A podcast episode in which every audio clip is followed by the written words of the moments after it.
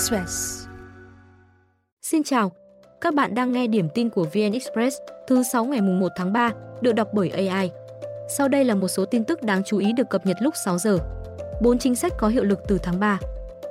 Thứ nhất, từ ngày 1 tháng 3, đường bay từ 500 km trở lên có giá vé trần dao động từ 2,25 triệu đồng đến 4 triệu đồng, tăng 50.000 đồng đến 250.000 đồng so với hiện nay. Việc tăng chủ yếu do giá nhiên liệu và tỷ giá tăng cao. Với các đường bay khác, mức trần giữ nguyên so với quy định hiện hành là 1,7 triệu. Thứ hai, từ ngày 25 tháng 3, dự án đầu tư xây dựng nhà ở, công trình dịch vụ, tiện ích cho người làm việc trong khu công nghệ cao được hưởng ưu đãi, hỗ trợ theo quy định về xây dựng nhà ở xã hội và pháp luật có liên quan. Nhà đầu tư và chuyên gia, người lao động được thuê nhà ở xã hội trong thời gian hoạt động, làm việc tại khu công nghệ cao. Người lao động làm việc trong ban quản lý khu công nghệ cao, chuyên gia và người lao động có hợp đồng lao động không xác định thời hạn được ưu tiên xét mua nhà ở. Thứ ba, từ ngày 22 tháng 3, Bộ Giáo dục và Đào tạo quy định chuẩn quốc gia đối với cơ sở giáo dục đại học gồm 6 tiêu chuẩn và 20 tiêu chí. Về tuyển sinh, trường đạt chuẩn phải có số sinh viên nhập học mới đạt 50% so với chỉ tiêu. Tỷ lệ thôi học hàng năm không quá 10%, riêng số thôi học sau năm thứ nhất không quá 15%. Ngoài ra, tỷ lệ sinh viên tốt nghiệp đạt ít nhất 70%. Thứ tư, từ ngày 1 tháng 3, tăng phí BOT Bến Lức từ 5.000 đến 10.000 đồng, ô tô qua trạm sẽ chịu mức phí 30.000 đến 175.000 đồng mỗi lượt. Ô tô thuộc hộ kinh doanh có địa chỉ trụ sở chính nằm trong phạm vi dự án sẽ có mức vé lượt tương tự, nhưng vé thắng và vé quý được giảm so với xe thông thường. Riêng ô tô thuộc hộ không kinh doanh có hộ khẩu thường trú trong phạm vi dự án sẽ được miễn phí qua trạm. Dự án BOT Bến Lức dài 24 km, mỗi ngày có khoảng 7.000 lượt xe qua trạm. Việc tăng giá vé sẽ rút ngắn thời gian hoàn vốn dự án xuống còn 17 năm 7 tháng, giảm 17 tháng so với mức cũ. Dự án khu công viên phần mềm số 2 tại Đà Nẵng với tổng vốn đầu tư gần 1.000 tỷ đồng đã được tái khởi động sau hơn một năm tạm dừng. Dự án này được khởi công từ tháng 10 năm 2020, dự kiến khi hoàn thành, công viên phần mềm sẽ thu hút 6.000 kỹ sư công nghệ thông tin làm việc. Đến tháng 10 năm 2022, dự án cơ bản hoàn thành hạ tầng, đường nội bộ, khuôn viên và các khối nhà làm việc nhưng phải tạm dừng thi công do chưa có quy định về quản lý.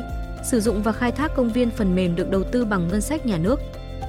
Ngày 1 tháng 2, Thủ tướng ban hành Nghị định 09-2024 sửa đổi, bổ sung một số cơ chế đặc thù về đầu tư, tài chính, ngân sách và phân cấp quản lý đối với thành phố Đà Nẵng.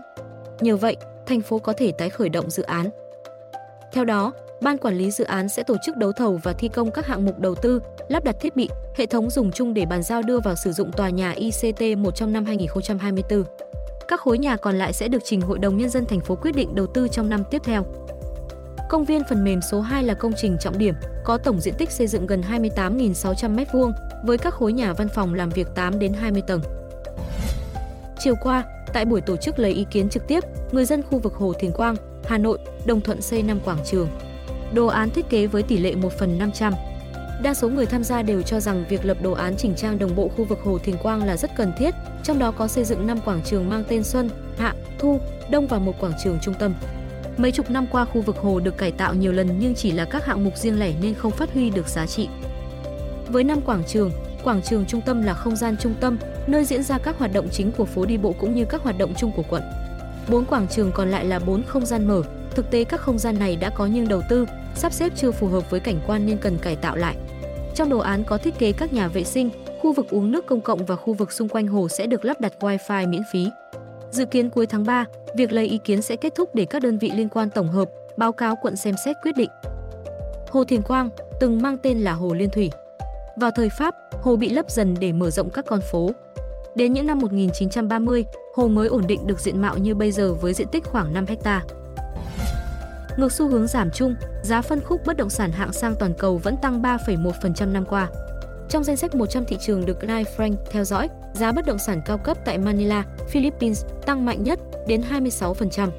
Các dự án chung cư đất hàng đầu nơi đây có thể lên đến 46.800 đô la Mỹ trên 1 mét vuông. Đứng sau tốc độ tăng giá của bất động sản cao cấp Manila là Dubai và Bahamas, cùng ở mức 15%. Ngược lại, giá phân khúc này giảm nhẹ 2% ở New York và London, thấp hơn lần lượt 8% và 17% so với mức đỉnh. Guy Frank dự báo giá nhà hạng sang toàn cầu năm nay sẽ tiếp tục tăng ở mức 2,5%. Do một số khách hàng tin rằng giai đoạn khó khăn nhất đã qua, lạm phát dần hạ nhiệt và chu kỳ thắt chặt tiền tệ đang khép lại.